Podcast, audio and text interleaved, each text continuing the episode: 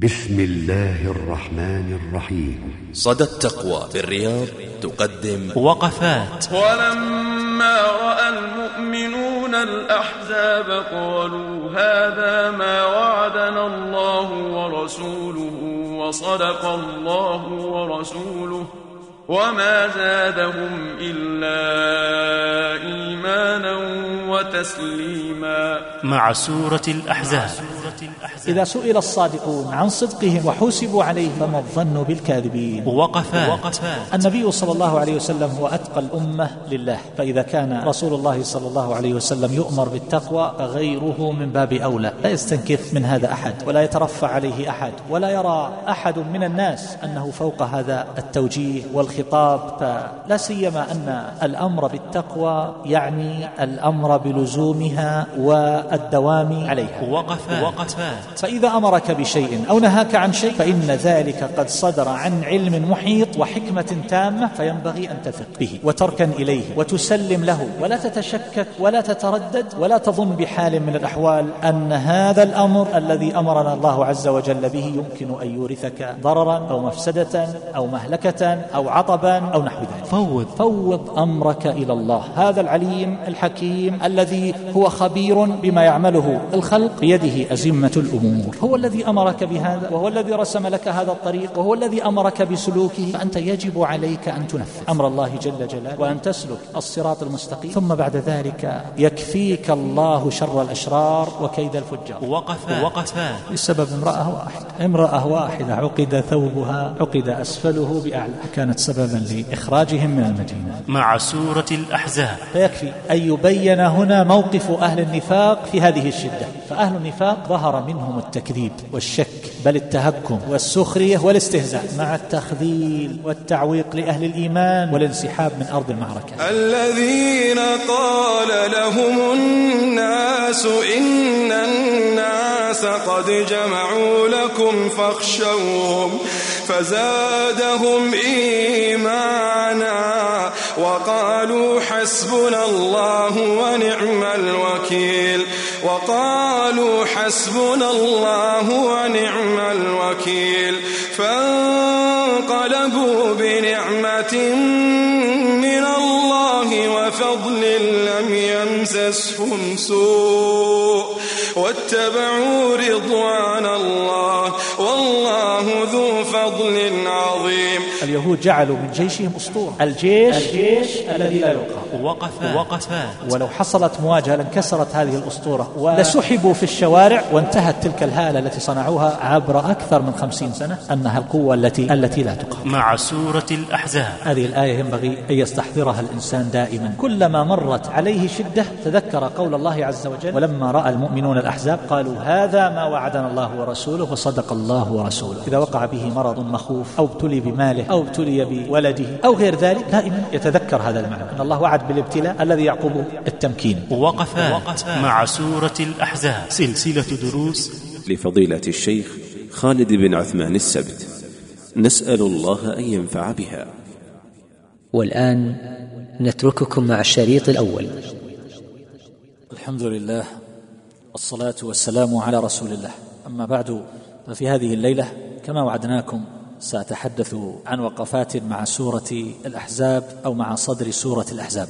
وسيكون الحديث الليلة إن شاء الله عن صدر هذه السورة وذلك من خلال الآيات التسع في أولها. وهذه الآيات التسع وإن لم تكن تتصل اتصالا مباشرا بما بعدها وهو ما يتعلق بموضوعنا الذي من أجله تحدثنا عن هذه السورة وذلك في قوله جل جلاله يا أيها الذين آمنوا اذكروا نعمة الله عليكم إذ جاءتكم جنود فأرسلنا عليهم ريحا وجنودا لم تروها. لكن رأيت أن الحديث عن أولها في هذه الليلة يحتاج إليه أيضا في موضوعنا هذا. وأرجو أن لا يطول هذا الحديث سيكون بحدود عشرين دقيقة. وإن كان بعض الإخوان بالأمس جاءوا واعترضوا على هذا المقدار ورأوا أن الحديث يطول إلى ساعة ولكن فيه مشقة حينما يكون ذلك في كل يوم. بسم الله الرحمن الرحيم. يا أيها النبي اتق الله ولا تطع الكافرين والمنافقين. إن الله كان عليما حكيما. واتبع ما يوحى إليك من ربك إن الله كان بما تعملون خبيرا وتوكل على الله وكفى بالله وكيلا ما جعل الله لرجل من قلبين في جوفه وما جعل أزواجكم اللائي تظاهرون منهن أمهاتكم وما جعل أدعياءكم أبناءكم ذلكم قولكم بأفواهكم والله يقول الحق وهو يهدي السبيل. ادعوهم لآبائهم هو أقسط عند الله. فإن لم تعلموا آباءهم فإخوانكم في الدين ومواليكم. وليس عليكم جناح فيما أخطأتم به ولكن ولكن ما تعمدت قلوبكم وكان الله غفورا رحيما النبي أولى بالمؤمنين من أنفسهم وأزواجه أمهاتهم وأولو الأرحام بعضهم أولى ببعض في كتاب الله من المؤمنين والمهاجرين من المؤمنين والمهاجرين إلا أن تفعلوا إلى أوليائكم معروفا كان ذلك في الكتاب مسطورا وإذ أخذنا من النبيين ميثاقهم ومنك ومن نوح وإبراهيم وموسى وعيسى بن مريم وأخذنا منهم ميثاقا غليظا ليسأل الصادقين عن صدقهم وأعد للكافرين عذابا أليما. هذه السورة سورة الأحزاب من السور النازلة في المدينة باتفاق أهل العلم وكان نزولها بعد سورة الأنفال وقبل سورة المائدة. رقمها في النزول بما ذكره بعض أهل العلم يبلغ التسعين. وكما ترون هذه الآيات التي صدرها الله عز وجل في أولها تأمر النبي صلى الله عليه وسلم وتخاطبه يا أيها النبي اتق الله ولا تطع الكافرين والمنافقين إن الله كان عليما حكيما. ابتدأت هذه السورة بمخاطبته عليه الصلاة والسلام وقد تنوع ذلك وتعدد هذا الخطاب في هذه السورة في مواضع مختلفة. فهذه السورة تتحدث عن جملة من القضايا والموضوعات فمن هذه الموضوعات ما أشارت إليه هذه الآية وغيرها من الآيات من الأمر بطاعة الله عز وجل وطاعة رسوله صلى الله عليه وسلم والنهي عن طاعة غيره. والأمر الثاني تضمنت إبطال ما كان عليه الناس في الجاهلية وفي أول الإسلام مما يتصل بالتبني والظهار. والثالث وهو ما يتعلق بوقعة الأحزاب وما يتصل بها مما وقع مع بني قريظة. ثم بعد ذلك ما نتج عن ذلك لما حصل للمسلمين ما حصل من الغنائم التي أفاءها الله جل جلاله عليهم من اليهود فطالب أزواج النبي صلى الله عليه وسلم من رسول الله عليه الصلاة والسلام التوسعة في النفقة فجاء الخطاب إلى أمهات المؤمنين. وقد تحدثت عن هذه القضايا ما يتصل بخطاب أمهات المؤمنين وتربيتهن في درس خاص وقد نشر بعنوان هكذا رب القرآن أمهات المؤمنين. كما نشر أيضا مكتوبا كما تضمنت هذه السورة أيضا بيان جملة من حقوق النبي صلى الله عليه وسلم وما يختص به من الأحكام. وفي السورة أيضا حديث عن المنافقين ومخازيهم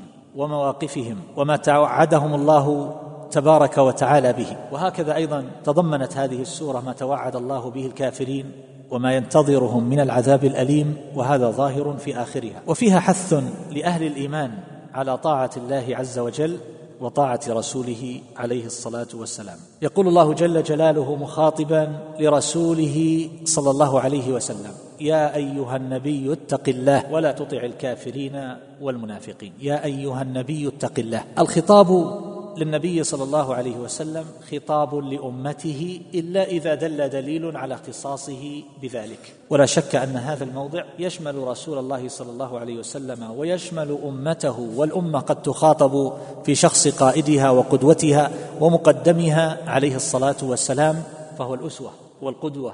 ومما يدل على أن الأمة مرادة هنا أن الله تبارك وتعالى قال إن الله كان بما تعملون خبيرا. فوجه الخطاب إليهم في الآية التي بعدها. وفي القراءة الأخرى كما سيأتي إن الله كان بما يعملون خبيرا. كما يقول الله جل جلاله في أول سورة الطلاق يا أيها النبي إذا طلقتم النساء فطلقوهن لعدتهن. فجاء بصيغة الجمع مما يدل على أن هذا الخطاب يتوجه إلى أمته كذلك. وقد يكون المقام أصعب من هذا ومع ذلك يحمل يعني قد يكون الخطاب صريحا للنبي صلى الله عليه وسلم على سبيل الانفراد ومع ذلك يحمل على الأمة لقرينة أخرى. كقوله تبارك وتعالى في الوصايا التي ذكرها في سورة الإسراء. وقضى ربك ألا تعبدوا إلا إياه وبالوالدين إحسانا. إما يبلغن عندك الكبر أحدهما أو كلاهما عندك. فالخطاب في ظاهره موجه للنبي صلى الله عليه وسلم. ولا شك أنه حينما نزلت هذه الآيات لم يكن له أب ولا أم. وعلى كل حال نودي النبي صلى الله عليه وسلم هنا بوصفه يا أيها النبي. ما قال يا محمد؟ وذلك فيه من التشريف والتكريم والتعظيم ورفع المنزلة. ما فيه. ولا شك أن النداء بمثل هذا اللقب في باب المخاطبة يدل على هذا التكريم. بخلاف الإخبار فإن الله عز وجل قد يخبر عنه باسمه محمد رسول الله. ما كان محمد أبا أحد من رجالكم. فهنا لا بأس في مقام الإخبار أن يذكر الاسم لا سيما أنه أضاف بعده الرسالة ليكون ذلك متعلقا بهذا الاسم فهذا المسمى بهذا الاسم هو رسول الله صلى الله عليه وسلم وهو كذا وكذا وكذا مما عرفهم الله جل جلاله به فهو يعلمهم بذلك. وهنا يقول يا أيها النبي اتق الله ولا تطع الكافرين والمنافقين. النبي صلى الله عليه وسلم هو أتقى الأمة لله. فإذا كان رسول الله صلى الله عليه وسلم يؤمر بالتقوى فغيره من باب أولى. لا يستنكف من هذا أحد ولا يترفع عليه أحد ولا يرى أحد من الناس أنه فوق هذا التوجيه والخطاب. فلا سيما أن الأمر بالتقوى يعني الأمر بلزومها والدوام عليها. داوم على تقوى الله عز وجل. كما أن التقوى أيضا إنما هي حاصلة بمجموع أمور وذلك أن يفعل الإنسان كل ما أمره الله جل وجلاله به وأن يترك كل ما نهاه عنه. هذه التقوى. فهذا الأمر بالتقوى هو توطئة لما بعده. يا أيها النبي اتق الله ولا تطع الكافرين والمنافقين. فإن طاعة الكافرين والمنافقين مخالفة لتقوى الله عز وجل. ثم أيضا إن قوله تبارك وتعالى اتق الله ولا تطع الكافرين والمنافقين حينما يترك الإنسان طاعة أو ينهى عن طاعة الكافرين والمنافقين فإن هذا بمنزلة أو بمعنى ولا تتقي الكافرين والمنافقين. لأن الإنسان إنما يطيعهم من أجل أن يتقيهم فإذا أطاعهم فقد اتقاهم ومن أطاع الله عز وجل فقد اتقاه فكأنه يقول اتق الله ولا تطع الكافرين والمنافقين اتق الله ولا تتقي الكافرين والمنافقين. وإنما تكون التقوى لله عز وجل ولا يجتمع طاعة الله جل جلاله مع طاعة الكافرين والمنافقين فإن هؤلاء يصرفونه عن طاعة ربه ومليكه ومعبوده جل جلاله لأنهم محادون لله عز وجل. فلا ينتظر منهم أن يأمروه بمعروف أو أن يشيروا عليه بخير. ومن ثم فقد علمه الله عز وجل طاعته ونهاه عن طاعة هؤلاء بما يشيرون به وما يأمرونه به لأنهم لا يجرونه إلى خير بحال من الأحوال. والمقصود أيها الأحبة أن مراتب التقوى لا تنتهي وشأنها عظيم ولهذا أمر النبي صلى الله عليه وسلم رسوله صلى الله عليه وسلم بها. ثم قال له ولا تطع الكافرين والمنافقين إن الله كان عليما حكيما. حينما أمره بطاعته ونهاه عن طاعة المنافقين والكافرين قال إن الله كان عليما حكيما. إن الله ان هذه تدل على التوكيد وهي تشعر أيضا بالتعليل. لماذا أنت مأمور بطاعة الله ومنهي عن طاعة الكافرين والمنافقين؟ لأن الله كان عليما حكيما. إنما يرد الخلل في التصور أو التدبير أو المشورة أو نحو ذلك بسبب نقص العلم أو بسبب نقص الحكمة. قد يكون الإنسان عنده اطلاع وعلم وبصر في الأمور ولكنه لا يضع الأمور في مواضعها ولا يوقعها في مواقعها. ومن ثم يكون ما يأمر به أو ما يشير به ناقصا. فيورده ذلك العطب والمهالك. وقد يكون الخلل الواقع بسبب نقص العلم. وقد يجتمع الأمران. الله تبارك وتعالى عليم فيما يأمر به. عليم بخلقه. عليم بما يصلحهم عليم بأحوالهم وهو أيضا حكيم يضع الأمور في مواضعها ويوقعها في مواقعها. فإذا أمرك بشيء أو نهاك عن شيء فإن ذلك قد صدر عن علم محيط وحكمة تامة فينبغي أن تثق به وتركن إليه وتسلم له ولا تتشكك ولا تتردد ولا تظن بحال من الأحوال أن هذا الأمر الذي أمرنا الله عز وجل به يمكن أن يورثك ضررا أو مفسدة أو مهلكة أو عطبا أو نحو ذلك. إن الله كان عليما حكيما. ثم قال الله تبارك وتعالى واتبع ما يوحى إليك من ربك إن الله كان بما تعملون خبيرا. كما هي العادة كما يقال التخلية قبل التحلية. نهاه عن طاعة الكافرين والمنافقين ثم بين له ما يجب عليه أن يفعله لأن النفوس خلقت للفعل ولم تخلق للترك وإنما الترك مقصود لغيره. من باب التخلي والتنزه. فإذا نهى الله عز وجل عن شيء أمر بما يصلح. فقال واتبع ما يوحى إليك من ربك. لا يكفي أن نقول لا تفعل كذا لا تصحب فلانا لا تأتي الأمر الفلاني وإنما يجب أن نبين له ما ينبغي أن يفعله. فقال واتبع ما يوحى إليك من ربك. هناك عمم قال لا تطع الكافرين والمنافقين لا نهاه عن طاعتهم في أي شيء من الأشياء. وهنا قال واتبع ما يوحى إليك من ربك. اتبع ما يوحى فما هذه تدل على العموم؟ اتبع كل ما يوحى إليك من ربك. في كل شأن من الشؤون في قضايا السلم والحرب والمعاهدات والعلاقات وما يتعلق بالعبادات وما يتعلق بالآداب والأخلاق.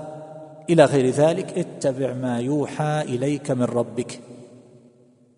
لا تتشبه بهؤلاء ولا تأخذ عنهم وإنما تتلقى عن الله عز وجل ويكون الإنسان متبعا لوحي الله جل جلاله. اتبع ما يوحى إليك.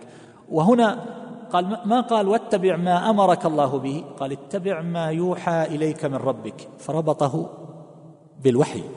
والوحي معصوم لا يمكن أن يأتيه خلل ولا يتطرق إليه خطأ. فيقبل الإنسان على أمر الله وأمر رسوله صلى الله عليه وسلم بكل طمأنينة. إن الله كان بما تعملون خبيرا. فيعلم أحوالكم فالخبير هو الذي يعلم بواطن الأشياء وخفايا الأمور. كان بما تعملون بكل ما تعملون فهو خبير. يعلم ما تسره النفوس وما يخفيه الإنسان مما يوافق أمر الله عز وجل وما يخالفه. ومن ثم إذا استشعر الإنسان هذا المعنى حصلت له التقوى في الظاهر وفي الباطن لأن الله عز وجل يعلم سره وما يختلج في نفسه وما يحدث به المرء نفسه فلا يخفى عليه خافية. في قراءة أبي عمرو قال إن الله كان بما يعملون خبيرا. وهذا في ظاهره يعم المنافقين والكافرين الذين نهاه عن طاعتهم كما يشمل غيرهم من أهل الإيمان. لا تطع الكافرين والمنافقين. ثم قال له واتبع ما يوحى إليك من ربك إن الله كان بما تعملون خبيرا. الله جل جلاله محيط بهم. كيف لا؟ وقد أخبرنا سبحانه وتعالى أنه ما تسقط من ورقة إلا يعلمها ولا حبة في ظلمات الأرض ولا رطب ولا يابس إلا في كتاب مبين. ولهذا قال بعده وتوكل على الله. لما طمأنه أنه عليم حكيم نهاه عن طاعتهم وأمره بتقواه وباتباع وحيه فإنه يرد على ذلك أن هؤلاء لن يسلموا له بهذا فسيسعون إلى إلحاق الأذى والضرر به. فماذا قال له؟ قال وتوكل على الله. السؤال الذي يرد أن الإنسان إذا التزم طاعة الله وطاعة رسوله صلى الله عليه وسلم أنه ينتظر الأذى من الكافرين سيتربصون به. ويعملون على إيصال الأذى إليه بكل طريق. سيحاصرونه حصارا اقتصاديا وحصارا عسكريا وسيرمونه بكل قبيح من إرهاب وغير ذلك. كما يقول الرئيس الأمريكي قبل يوم أو يومين يقول بأن هجمات حماس على إسرائيل يقول هذه هجمات إرهابية. وتقول وزيرة خارجيته تقول إن ما تفعله إسرائيل هو دفاع مشروع. ماذا بقي؟ ترون صور الحرب الآن قد قرروا الا يكون هناك مواجهة حتى مع الدخول البري. تدمير كل شيء بالمدفعيات.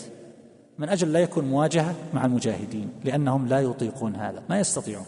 نحطم كل شيء. ثم بعد ذلك تأتي إلى أرض محروقة على مراحل. هذا الذي يريدونه الآن. فمن بعد بالمدافع ولعلكم رأيتم هذه الصور. وهذا ليس بإرهاب. هذه قفازات حريرية لمعالجة خلل أو هكذا يصورون هذه الأمور. لكن لا نستطيع أن نضع على فم أحد من الناس قفلا. كل يتكلم بما كل بما فيه يمضح ولا ينتظر منهم إلا هذا. لكن علينا أن نحقق ما أمرنا الله عز وجل به. قال وتوكل على الله. توكل على الله. وكفى بالله وكيلا. فوض أمرك إلى الله. هذا العليم الحكيم الذي هو خبير بما يعمله الخلق بيده أزمة الأمور. هو الذي أمرك بهذا وهو الذي رسم لك هذا الطريق وهو الذي أمرك بسلوكه. فأنت يجب عليك أن تنفذ أمر الله جل جلاله وأن تسلك الصراط المستقيم. ثم بعد ذلك يكفيك الله شر الأشرار وكيد الفجار. فالله حافظك وتوكل على الله. فوض أمورك إليه ولا تفوض أمورك إلى المخلوقين. لا تنتظر من المخلوقين أن يعينوك أو أن ينصروك. إنما النصر من الله وحده لا شريك له. وكفى بالله وكيلا. كفى به حافظا. وناصرا لمن توكل عليه وأسند ظهره وألجأه إليه جل جلاله. ثم بعد ذلك قال ما جعل الله لرجل من قلبين في جوفه وما جعل أزواجكم اللائي تظاهرون منهن أمهاتكم وما جعل أدعياءكم أبناءكم ذلكم قولكم بأفواهكم والله يقول الحق وهو يهدي السبيل. ما جعل الله لرجل من قلبين في جوفه هي على ظاهرها أن الله ما جعل لرجل والمرأة داخلة في هذا بطبيعة الحال لأن العرب يعبرون بالرجل ويدخل في ذلك المرأة في مثل هذا الخطاب أو الخبر. ما جعل الله لرجل ورجل هنا نكرة في سياق النفي فيعم كل رجل. فهذا فيه إبطال لدعوى كل من يدعي أن احدا يملك قلبين مع أن الروايات الواردة في هذا لا يصح منها شيء. يعني قول من قال من المنافقين أن النبي صلى الله عليه وسلم له قلبان أو أن رجلا يقال له ذلك يلقب بذي القلبين لشدة دهائه وفطنته وحذقه ومعرفته وبصره أو أن أحد من المنافقين ادعى ذلك لنفسه وقال إن قلبا يأمره بطاعة الله والقلب الآخر يأمره بطاعة النفس والهوى والشيطان كل ذلك لا يصح منه شيء. ما جعل الله لرجل من قلبين في جوفه فهو نفي لهذا. ومن أهل العلم من يرى أن هذه الآية هي توطئة للآية التي بعدها. وذلك أنه قال بعده وما جعل أزواجكم اللائي تظاهرون منهن أمهاتكم يقول له ما جعل الله لرجل من قلبين في جوفه كما أن الله لم يجعل لرجل قلبين في جوفه فكذا لم يجعل الدعي ابنا لم يجعل لأحد أبوين ولم يجعل الزوجة زوجة واما في آن واحد. فيكون قد دل على ذلك بأمر معلوم يسلم به السامع كما أن الله ما جعل لرجل من قلبين في جوفه فكذلك أيضا ما جعل شيئا من هذه الأمور التي تتردد على ألسنتكم. زيد بن محمد. والرجل يقول لامرأته أنت علي كظهر أمي فنزلها منزلة الأم والزوجة ليست كالأم. وعلى كل حال هنا ابن جرير رحمه الله حمل الآية على العموم. ما جعل الله لرجل أيا كان من قلبين في جوفه. وابن كثير جعلها توطئة لما بعدها مما ذكرته من المعنى انفا. وعلى كل حال لا شك أن الآية تحتمل هذا كله. وما جعل الله لرجل من قلبين في جوفه. وما جعل أزواجكم اللائي تظاهرون منهن أمهاتكم. وما جعل أدعياءكم أبناءكم ذلكم قولكم بأفواهكم والله يقول الحق وهو يهدي السبيل. ذلكم قولكم بأفواهكم أضافه إلى الأفواه مع ان الإنسان إنما يقول بفيه ليبين أن هذا القول لا يتجاوز الأفواه هو قول لا رصيد له من الحقيقة والواقع في الخارج. هو قول يرددونه بأفواههم لكن لا حقيقة له. ثم قال الله تبارك وتعالى لما نهاهم عن نسبة هؤلاء الذين يتبنونهم ويدعونهم وينسبونهم إليهم لما نهاهم عن نسبتهم إليهم قالوا ادعوهم لآبائهم هو أقسط عند الله على الطريقة التي ذكرت انفا في منهج القرآن في تربية النفوس. ادعوهم لآبائهم هو أقسط عند الله. تقول زيد ابن حارثة. يدعى ينسب لأبيه. أقسط عند الله أعدل عند الله. فإن لم تعلموا آباءهم فإخوانكم في الدين ومواليكم. إن لم تعلم أباه فتقول أخي. ويقول الرجل لمن تبناه؟ يقول مولاي. ولكن لا يقول ابني. أو فلان بن فلان ينسب إليه إلا إن كان ذلك يقال ابني على سبيل التحبب إليه والتلطف به. فإخوانكم في الدين ومواليكم. وليس عليكم جناح فيما أخطأتم به لأنهم قد اعتادوا على ذلك ردحا من الزمان فيسبق اللسان إلى هذا فرفع عنهم الحرج. ربنا لا تؤاخذنا إن نسينا أو أخطأنا. قال الله قد فعلت. ولكن ما تعمدت قلوبكم وكان الله غفورا رحيما. غفورا لما سلف ولما وقع وبدر من غير قصد. يبدو أن الوقت أدرك أن انتهى. أترك هذا غدا إن شاء الله. وأسأل الله عز وجل أن ينفعنا وإياكم بما سمعنا ويجعلنا وإياكم هداة مهتدين. أعوذ بالله من الشيطان الرجيم. النبي أولى بالمؤمنين من أنفسهم وأزواجه أمهاتهم. وأولو الأرحام بعضهم أولى ببعض في كتاب الله من المؤمنين والمهاجرين إلا أن تفعلوا إلى أوليائكم معروفا كان ذلك في الكتاب مسطورا واذ اخذنا من النبيين ميثاقهم ومنك ومن نوح وابراهيم وموسى وعيسى ابن مريم واخذنا منهم ميثاقا غليظا ليسال الصادقين عن صدقهم واعد للكافرين عذابا اليما يا أيها الذين آمنوا اذكروا نعمة الله عليكم. الحمد لله والصلاة والسلام على رسول الله. أما بعد فقوله تبارك وتعالى النبي أولى بالمؤمنين من أنفسهم. لما بين الله تبارك وتعالى فيما سبق أنه بين ما يكون به إبطال التبني. وكان زيد بن حارثة ينسب للنبي صلى الله عليه وسلم فيقال زيد بن محمد. والله تبارك وتعالى يقول ما كان محمد أبا أحد من رجالكم ولكن رسول الله وخاتم النبيين. فهنا يقول يبين منزلته منهم فقال النبي أولى بالمؤمنين من أنفسهم أولى بماذا؟ من أهل العلم من يقول أولى بالمؤمنين من أنفسهم يفسره الحديث الذي قال فيه النبي صلى الله عليه وسلم أنا أولى بالمؤمنين من أنفسهم فمن توفي وعليه دين فعلي قضاؤه ومن ترك مالا فلورثته وهو مخرج في الصحيحين.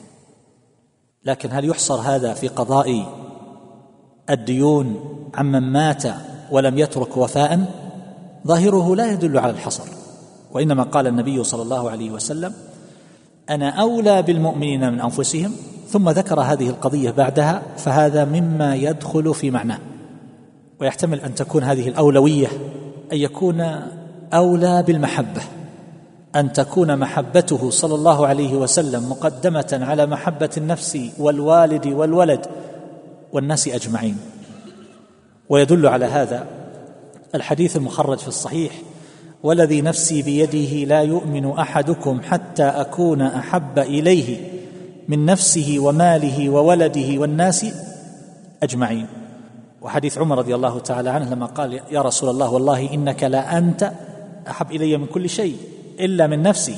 فقال رسول الله صلى الله عليه وسلم لا يا عمر حتى أكون أحب إليك من نفسك. فهو أولى بالمحبة.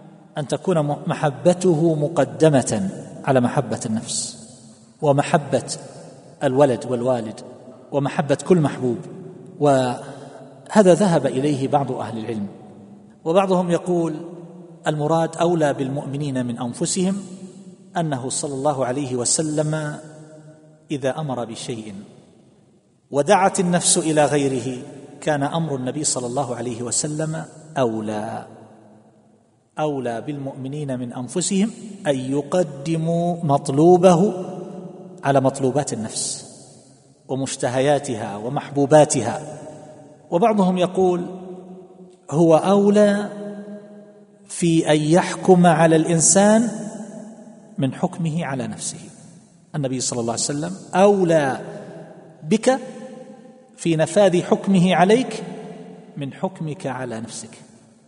و بعضهم يقول على كل حال غير هذا وجاء في الصحيح من حديث أبي هريرة رضي الله عنه مرفوعا ما من مؤمن إلا وأنا أولى الناس به في الدنيا والآخرة. اقرأوا إن شئتم النبي أولى بالمؤمنين من أنفسهم. فأيما مؤمن ترك مالا فليرثه عصبته من كانوا وإن ترك دينا أو ضياعا فليأتني فأنا مولاه. فما هو الأرجح في هذه المعاني أن يكون مرادا من هذه الآية؟ الحافظ ابن القيم رحمه الله جمع ذلك أن يكون النبي صلى الله عليه وسلم أحب إليه من كل أحد حتى من نفسه. أولى بالمؤمنين من أنفسهم في المحبة. وكذلك أيضا يلزم من كمال محبته إذا كان النبي صلى الله عليه وسلم أحب إليك من نفسك أن يكون حكمه أنفذ من حكمك على نفسك. فهو أولى بالاتباع من مطلوبات النفس ومشتهياتها وأهوائها. إذا أمرت النفس بشيء وأمر النبي صلى الله عليه وسلم بشيء كان أمره مقدما. وهكذا سائر لوازم المحبة. فبهذا لا يكون للعبد حكم على نفسه يقدم على حكم رسول الله عليه الصلاة والسلام. المقصود أيها الأحبة أن ذلك يحمل على العموم النبي أولى بالمؤمنين من أنفسهم في النصرة والمحبة والولاء والطاعة والاتباع والتقديم. كل هذه المعاني كما أنه صلى الله عليه وسلم ينفذ حكمه فيهم أعظم من نفاذ أحكامهم على أنفسهم. هذه منزلته عليه الصلاة والسلام وهكذا ينبغي أن يكون المؤمن مع رسول الله صلى الله عليه وسلم وأمره ونهيه. لا أن يدير ظهره أو أن يستخف بكلامه وسنته وحديثه عليه الصلاة والسلام. وهذا كله يبين منزلته صلى الله عليه وسلم وما له من رفيع الدرجات قال وأزواجه أمهاتهم.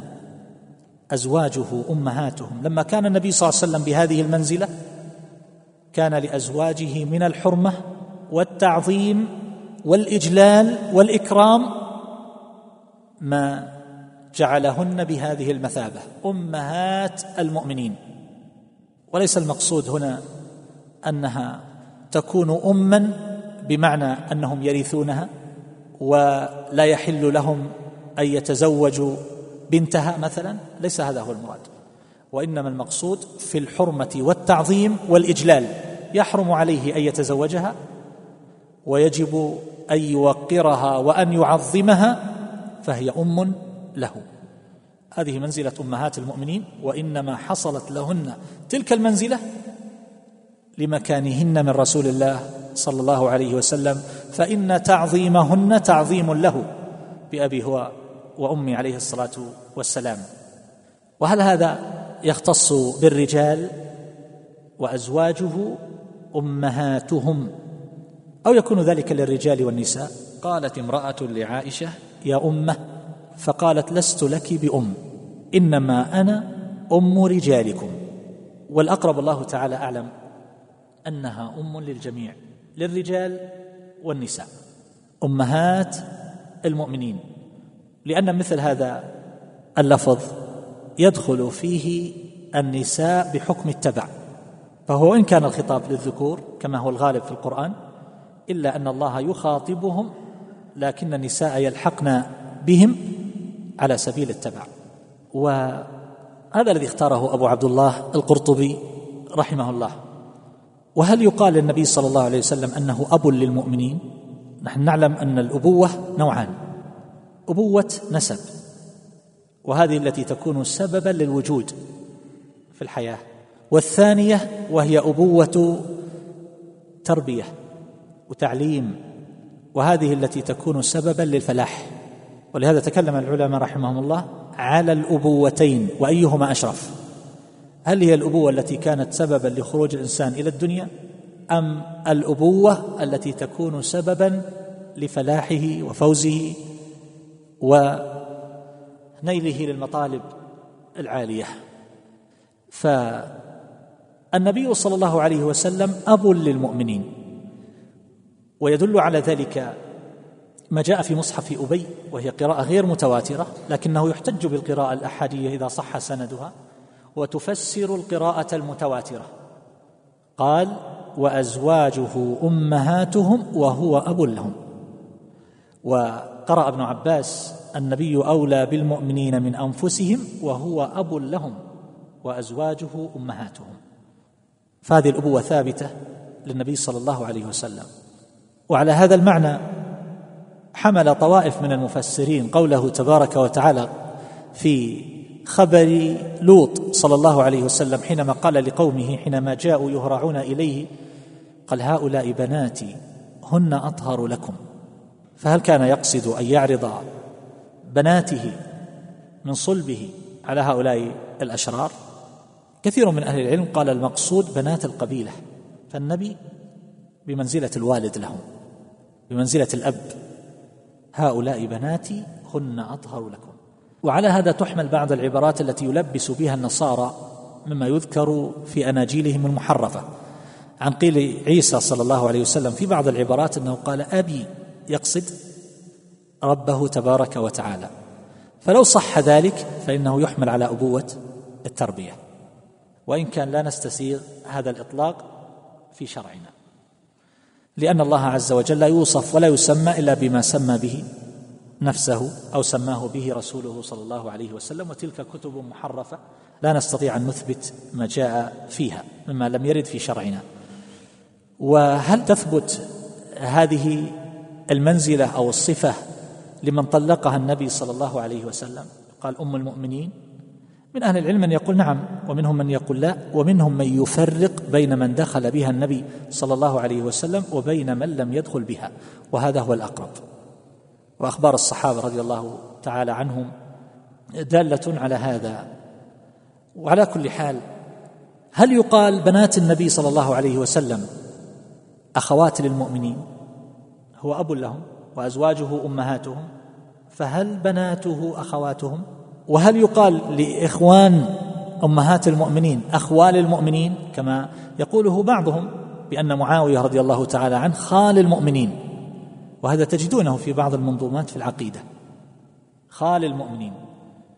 من أهل العلم من قال بهذا وقد نص عليه الشافعي لكن لا دليل عليه. فمثل هذا لا يضطرد وإنما يوقف عندما ورد به النص. والعلم عند الله عز وجل. فالله تبارك وتعالى يقول النبي أولى بالمؤمنين من أنفسهم وأزواجه أمهاتهم وأولو الأرحام بعضهم أولى ببعض في كتاب الله من المؤمنين والمهاجرين إلا أن تفعلوا إلى أوليائكم معروفا كان ذلك في الكتاب مسطورا وأولو الأرحام بعضهم أولى ببعض في كتاب الله من المؤمنين والمهاجرين هذه الآية تقرر حكما جديدا ينسخ حكما كان في أول الإسلام في أول الإسلام كان الناس يتوارثون بالولاء والهجرة.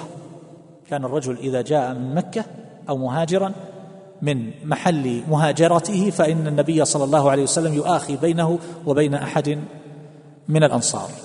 ثم يحصل التوارث بينهم على هذا الولاء والمؤاخاة. فنسخ ذلك فقال الله تبارك وتعالى وأولو الأرحام بعضهم أولى ببعض في كتاب الله يعني في الميراث. ومعنى في كتاب الله الأقرب الله تعالى أعلم أن المراد به القرآن. ومن أهل العلم من حمله على اللوح المحفوظ. بعضهم أولى ببعض في كتاب الله من المؤمنين والمهاجرين الذين حصل بينهم المؤاخاة والحلف والولاء ثم قال إلا أن تفعلوا إلى أوليائكم معروفا. كان ذلك في الكتاب مسطورا. إلا أن تفعلوا إلى أوليائكم معروفا هؤلاء الأولياء ممن حصلت المؤاخاة بينكم وبينهم. فإذا أردت أن تحسن إليه وحسن العهد من الإيمان فإنك توصي له بما لا يزيد عن الثلث. تفعل له معروف لأنه لن يرث بهذه المؤاخاة وهذا النوع من الولاء. وبعض أهل العلم يقول إلا أن تفعلوا إلى أوليائكم معروفا إلا أن توصوا لذوي قراباتكم من غير أهل الإيمان والهجرة. وهذا قال به طائفة من السلف والأقرب الله تعالى أعلم وهو الذي اختاره كبير المفسرين ابن جرير رحمه الله أن المراد به تلك المعاخاة التي حصلت في أول الإسلام فكانوا يتوارثون بها في أول الهجرة. ثم نسخ هذا فصار الميراث بين القرابات. ومن أراد أن يحسن إلى أحد من هؤلاء أوصى له. وقوله تبارك وتعالى كان ذلك في الكتاب مسطورا. الكتاب هنا المراد به اللوح المحفوظ ومعنى مسطورة أي مكتوبة. لكن ذلك الحكم كان مؤقتا للحاجة. الناس يأتون في حال من الفقر والشدة ويترك كل شيء خلف ظهره فيأتي إلى بلد ليس عليه إلا إزار أو رداء ثم بعد ذلك يكون بحاجة إلى رعاية وإلى من يحسن إليه أو من يقوم على بعض شؤونه. فوجد هذا الحلف أو الولاء أو المؤاخاة بين أهل الإيمان من المهاجرين والأنصار رضي الله تعالى عنهم وأرضاهم. ثم قال الله جل جلاله وإذ أخذنا من النبيين ميثاقهم ومنك ومن نوح وإبراهيم وموسى وعيسى بن مريم. وأخذنا منهم ميثاقا غليظا. وإذ أخذنا واذكر إذ أخذنا من النبيين ميثاقهم ومنك ومن نوح. هذه الآية تبين أخذ الميثاق على الأنبياء. أخذ عليهم الميثاق.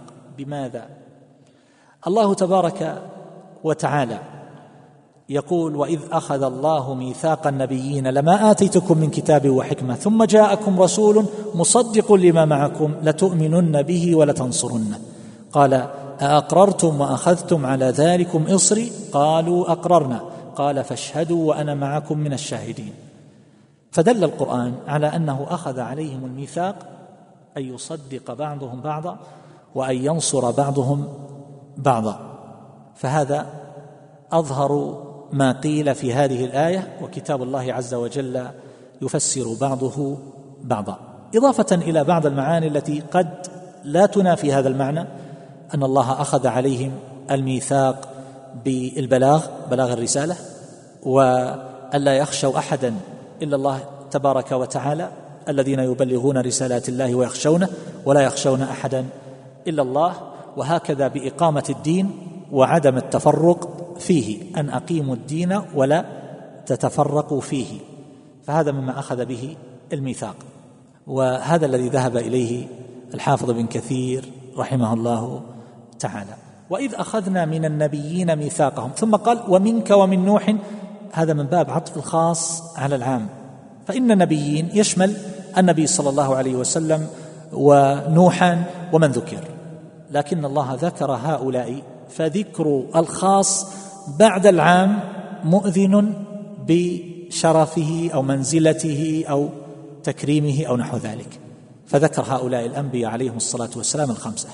ومنك فقدمه صلى الله عليه وسلم عليهم فهو أشرفهم صلى الله عليه وسلم. ومن نوح وإبراهيم وموسى وعيسى بن مريم. وأخذنا منهم ميثاقا غليظا. هذه الآية يذكر كثير من أهل العلم بأن هؤلاء هم أولو العزم من الرسل عليهم الصلاة والسلام. ويربط بين هذه الآية وآية الشورى وهي قوله تبارك وتعالى شرع لكم من الدين ما وصى به نوحا والذي أوحينا إليك وقدم نوحا صلى الله عليه وسلم في سورة الشورى وما وصينا به إبراهيم وموسى وعيسى فقالوا بأن هؤلاء هم أولو العزم الذين ذكرهم الله بقوله فاصبر كما صبر أولو العزم من الرسل. والأقرب والله تعالى أعلم أن أولي العزم لا يحصرون بخمسة. فإن هذه الآية من سورة الأحزاب والآية الأخرى ليس فيها ما يدل على الحصر. وقوله تبارك وتعالى فاصبر كما صبر أولو العزم من الرسل يأمره بأن يصبر كما صبر أصحاب العزائم العظيمة من الرسل الكبار عليهم الصلاة والسلام حيث صبروا صبرا عظيما في ذات الله جل جلاله. لكن ما الدليل على حصر هؤلاء بخمسة؟ ليس عندنا دليل. لكن لا شك أن هؤلاء الخمسة من أجلهم وأشرفهم وأعظمهم. لكن هل يكون ذلك نفيا لهذا الوصف عن غيرهم؟ الجواب لا. ولهذا فإن بعض أهل العلم يقول كل الرسل من أولي العزم. وعلى كل حال الله تبارك وتعالى أمر نبيه صلى الله عليه وسلم أن يصبر صبرا كصبر أولي العزم من الرسل وهم أصحاب العزائم العظيمة. على كل حال لعل هذا أقرب ما تفسر به هذه الآية. وبعضهم يقول إن الميثاق هو حينما كانوا على صورة الذر استخرجهم الله عز وجل من صلب أبيهم آدم عليه الصلاة والسلام. ثم قال الله تبارك وتعالى بعد ذلك ليسأل الصادقين عن صدقهم وأعد للكافرين عذابا أليما. ليسأل الصادقين. ليسأل الأنبياء عليهم الصلاة والسلام عن البلاغ. ليسأل الأنبياء عليهم الصلاة والسلام عما أجابهم به أقوامهم. ليسأل الصادقين عن صدقهم. ليسأل الأنبياء عليهم الصلاة والسلام عن الوفاء بالميثاق الذي أخذه عليهم وإذا أخذنا من النبيين ميثاقهم قال ليسأل الصادقين عن صدقهم. ليسأل المبلغين عن الله من أتباع الرسل المبلغين عن الرسل عليهم الصلاة والسلام هل قاموا بما يجب عليهم؟ الذين يبلغون رسالات الله ويخشونه ولا يخشون أحدا إلا الله. فالآية تحتمل هذا كله. فالمقصود بها أن الصادقين يسألون عن صدقهم.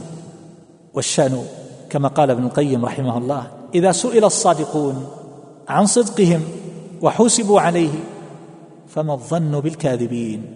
وعلى كل حال الحافظ ابن القيم رحمه الله يحمل الآية على هذه المعاني جميعا التي ذكرتها انفا. كل هؤلاء ممن ينطبق عليهم هذا الوصف وصف الصدق يسألون عن صدقهم يحاسبون على هذا الصدق. فالأنبياء عليهم الصلاة والسلام وأتباع الرسل من الدعاة إلى الله عز وجل والمبلغين عن الرسل إلى غير ذلك والله تعالى أعلم. الوقت انتهى. ولن نفسر جميع السورة بطبيعة الحال إنما هو لنهاية المقطع المتعلق بالاحداث التي نعاصرها اليوم. فأسأل الله عز وجل أن يفرج كربهم وأن يرفع الضر والبلاء عنهم وان ينزل عذابه بهؤلاء القوم المجرمين من اليهود. إخوان القرده والخنازير والله أعلم. صلى الله عليه محمد واله وصحبه. أعوذ بالله من الشيطان الرجيم. يا أيها الذين آمنوا اذكروا نعمة الله عليكم. إذ جاءتكم جنود فأرسلنا عليهم ريحا وجنودا لم تروها وكان الله بما تعملون بصيراً إذ جاءوكم من فوقكم ومن أسفل منكم وإذ زاغت الأبصار وبلغت القلوب الحناجر وتظنون بالله الظنونا هنالك ابتلي المؤمنون وزلزلوا زلزالا شديدا. وإذ يقول المنافقون والذين في قلوبهم مرض ما وعدنا الله ورسوله ما وعدنا الله ورسوله إلا غرورا. واذ قالت طائفه منهم يا أهل يثرب لا مقام لكم فارجعوا ويستأذن فريق منهم النبي يقولون إن بيوتنا عورة وما هي بعورة إن يريدون إلا فرارا ولو دخلت عليهم من أقطارها ثم سئلوا الفتنة لآتوها ثم سئلوا الفتنة لآتوها وما تلبثوا بها إلا يسيرا. ولقد كانوا عاهدوا الله من قبل لا يولون الأدبار وكان عهد الله مسؤولا. يكفي. الحمد لله والصلاة والسلام على رسول الله. أما بعد ففي هذه الآيات يذكر الله تبارك وتعالى خبر هذه الوقعة وهي وقعة الخندق التي تعرف بالأحزاب. وذلك أن نفرا من اليهود وهم من أشراف بني النضير الذين أجلاهم النبي صلى الله عليه وسلم إلى خيبر.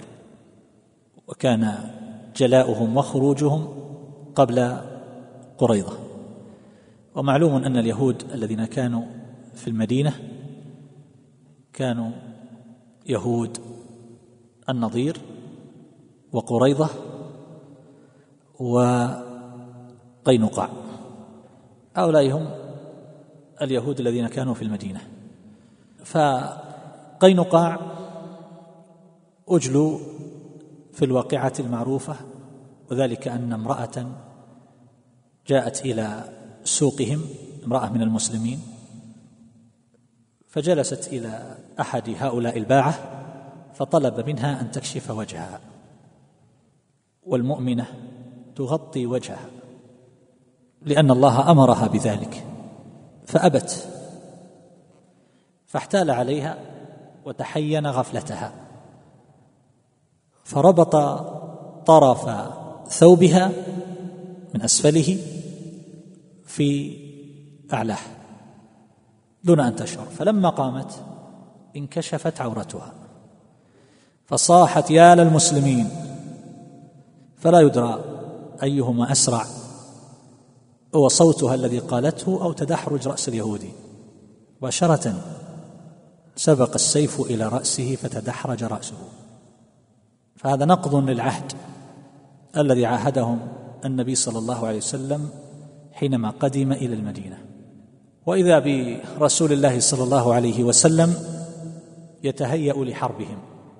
فكان آخر ذلك أنهم سلموا أمرهم إليه وشفع فيهم من الذي يتحرك في هذه الأجواء عادة ويغار على اليهود ويدافع عن اليهود ويحامي لليهود هم أهل النفاق. فتحركت نخوة عبد الله بن أبي بن سلول فشفع لهم. فاكتفى النبي صلى الله عليه وسلم بطردهم من المدينة بسبب امرأة واحدة. امرأة واحدة عقد ثوبها عقد أسفله باعلاه فكانت سببا لإخراجهم من المدينة.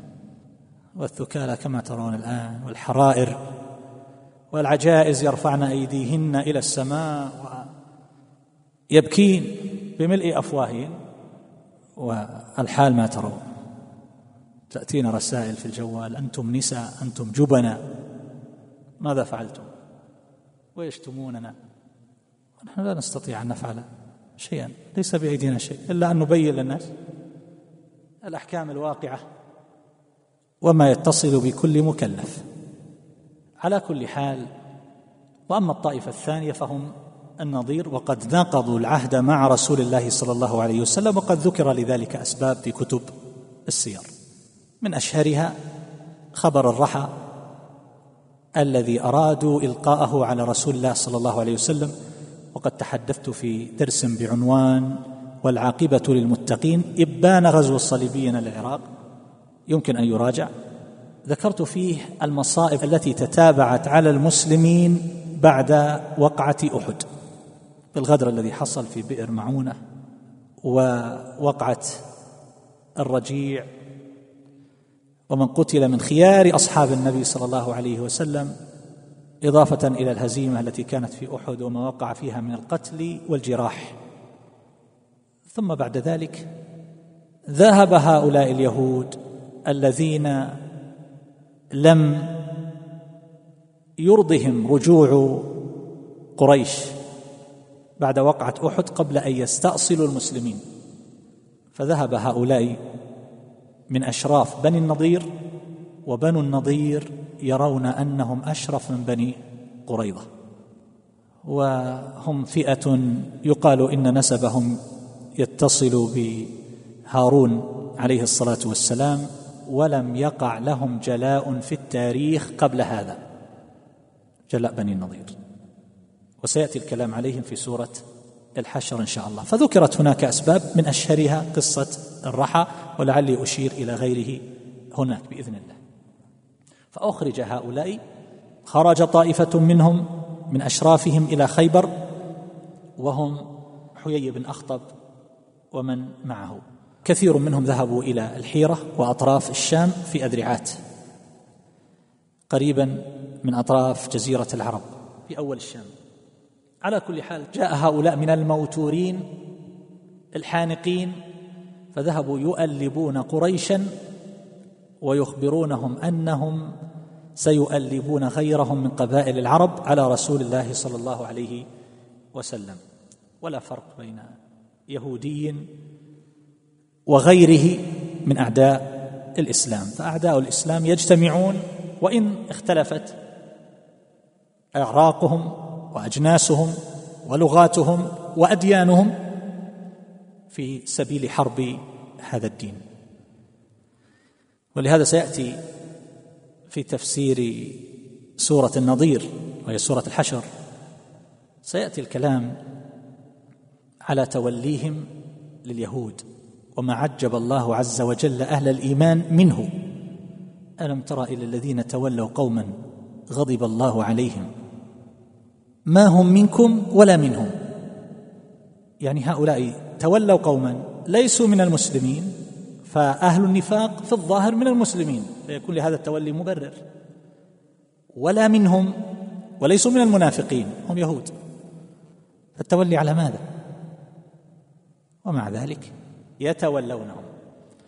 فالحاصل أنهم جاء طائفة من هؤلاء منهم سلام ابن أبي الحقيق النضري وحيي ابن أخطب وكنانة ابن الربيع ابن أبي الحقيق وسلام ابن مشكم وهوذة ابن قيس وأبو عمار الوائلي في طائفة من بني النضير وبني وبني وائل.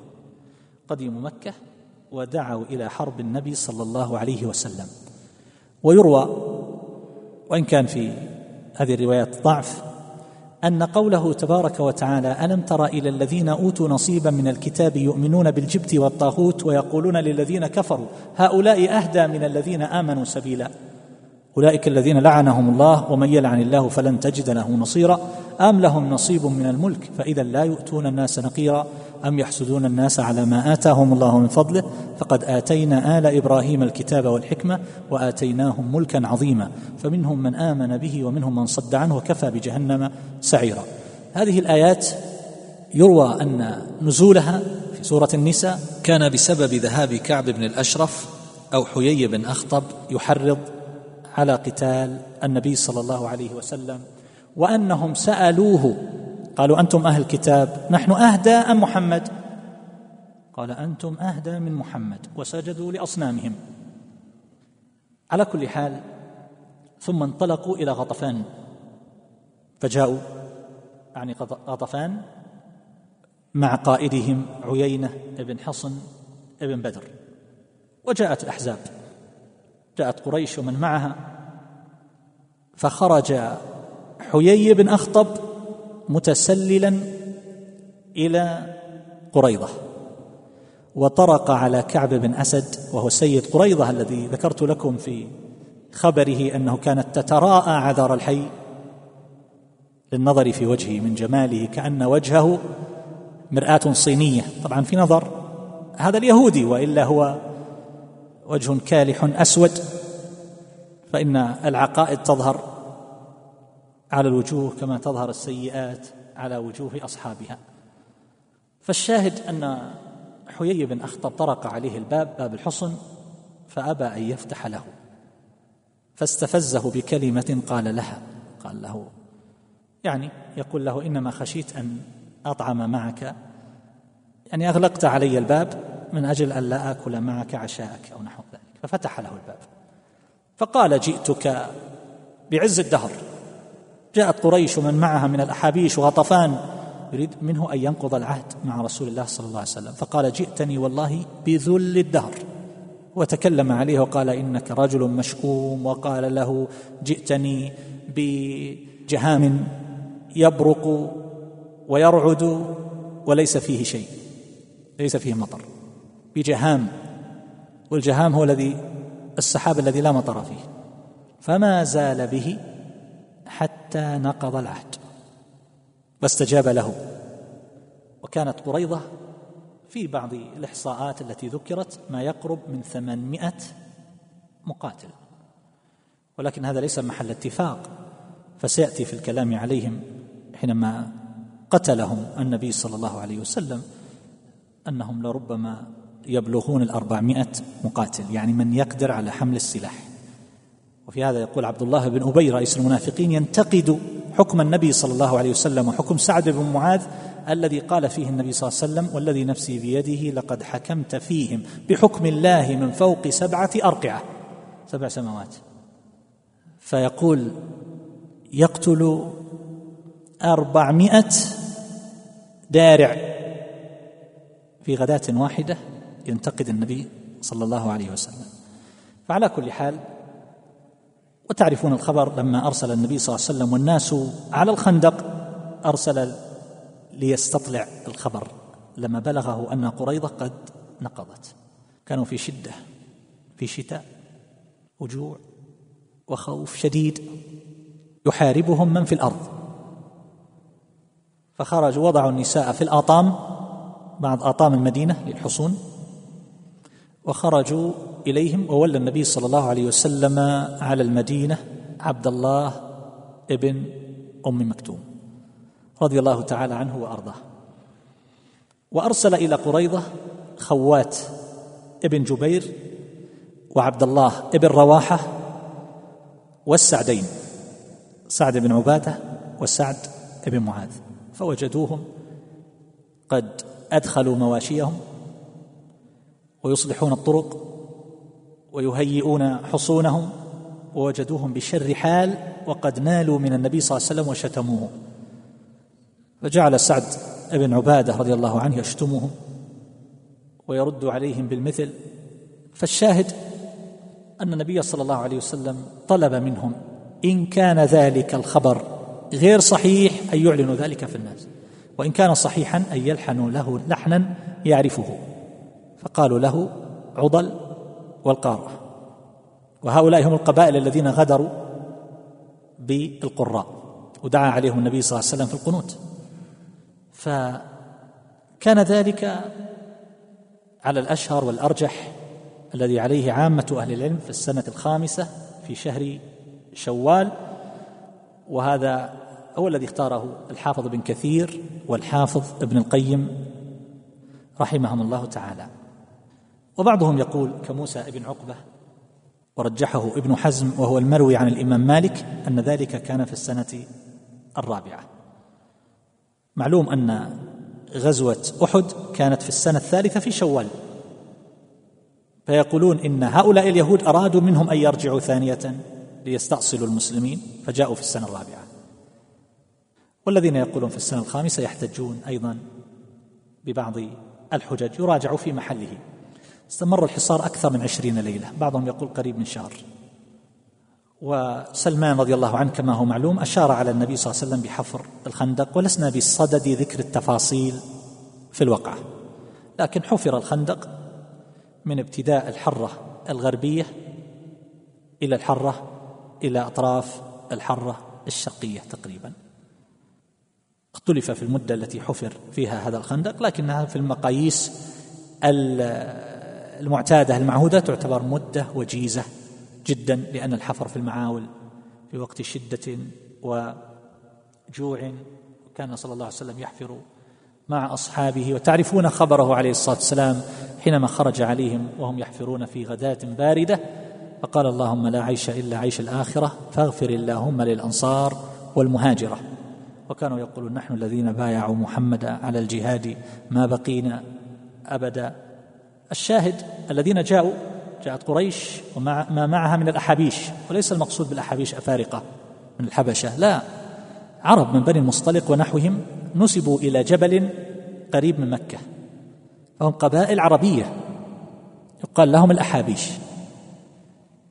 وجاء بنو سليم وديارهم معروفة إلى اليوم بين مكة والمدينة مما يلي مكة. وجاء بنو أسد. وبنو فزارة وأشجع وبنو مرة وجاء غطفان جاءت غطفان وقائدهم عيينة بنحو ألف مقاتل. وهذه الآيات يا أيها الذين آمنوا اذكروا نعمة الله عليكم إذ جاءتكم جنود فأرسلنا عليهم ريحا وجنودا لم تروها. كما ذكرت لكم في أول الحديث عن هذه السورة بأن التعليق جرى على أولها لارتباطه بالوقعة من جهة المعنى. فآيات القرآن الترتيب فيها توقيفي بمعنى أن النبي صلى الله عليه وسلم هو الذي أرشدهم إلى هذا الترتيب فالمناسبات في هذا الترتيب معتبرة.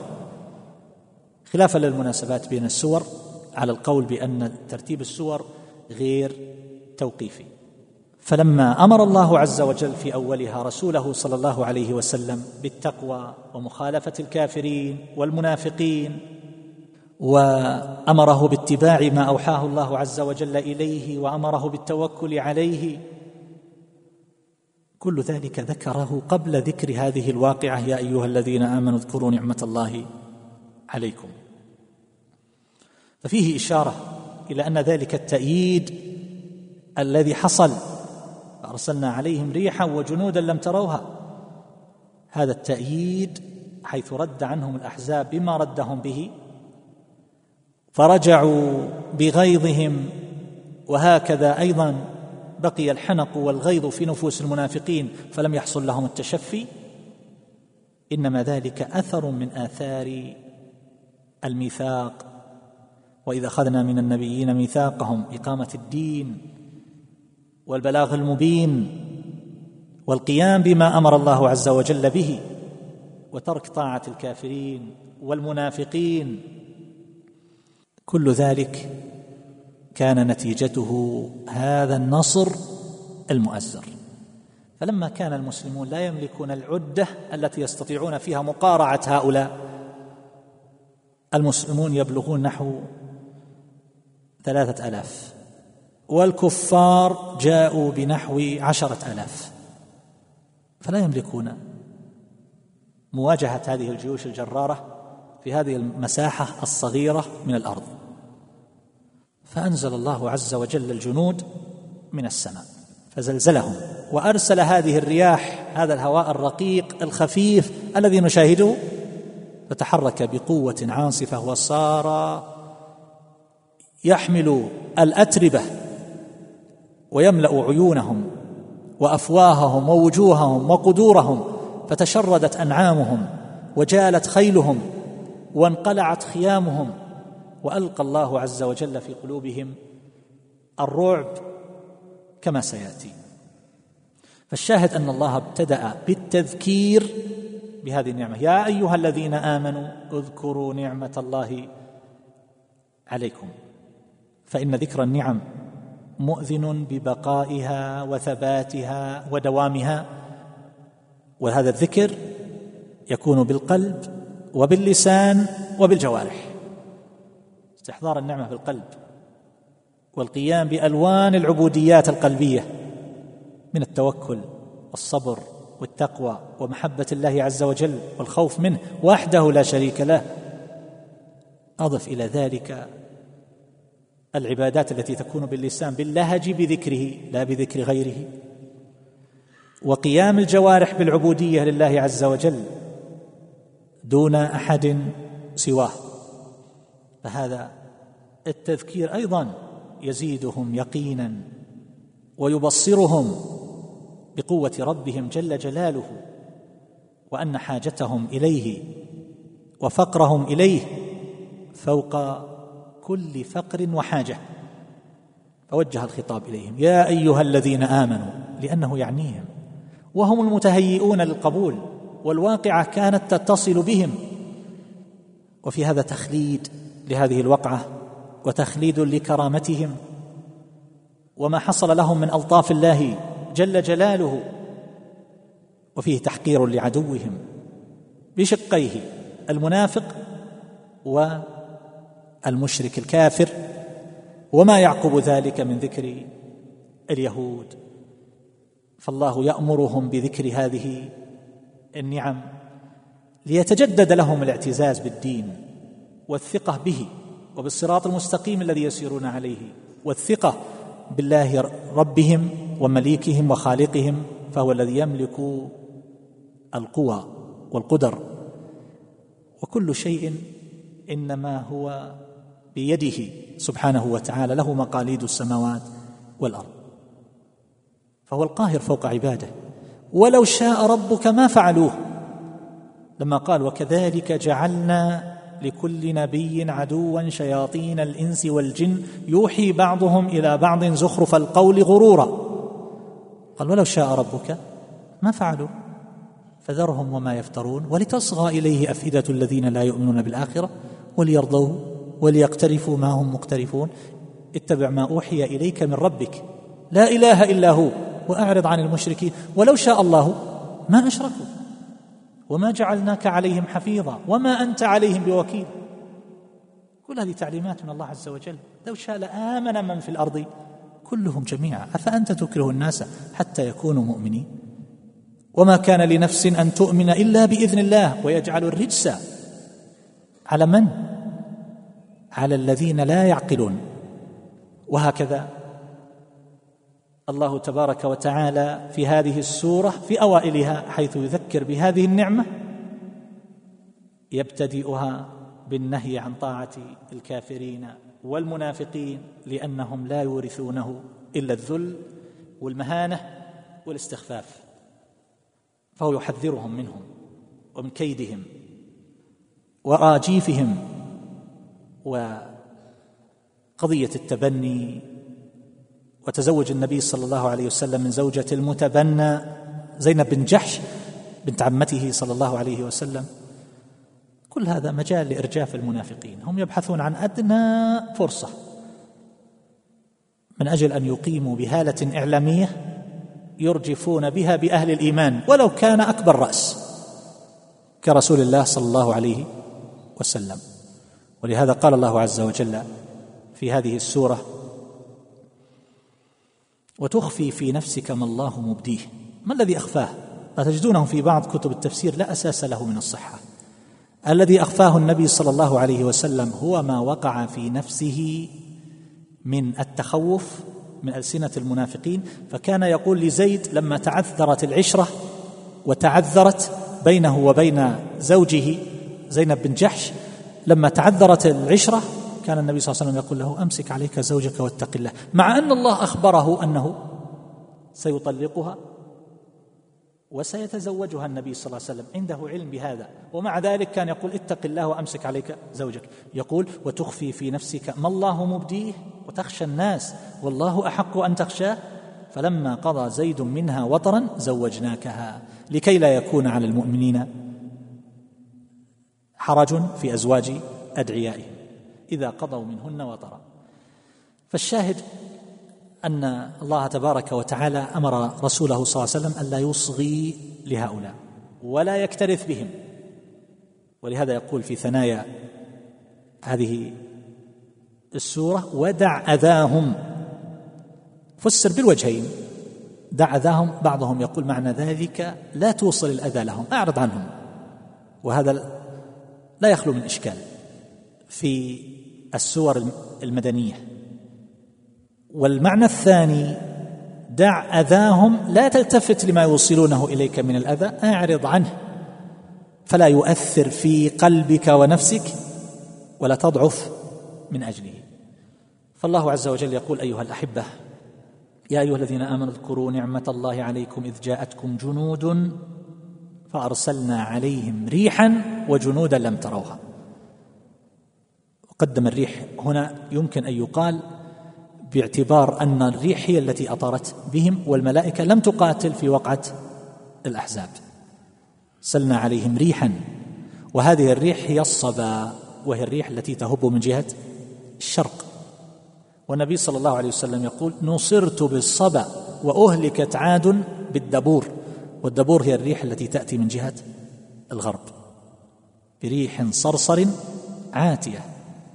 هذه هي الدبور التي أهلكت بها عاد وهذه هي الصبا التي نصر بها النبي صلى الله عليه وسلم. بريح والتنكير هنا يمكن أن يفيد التعظيم. ريح عظيمة قلعت الخيام وأفسدت معسكر المشركين وفرقت جمعهم. وما يعلم جنود ربك إلا هو.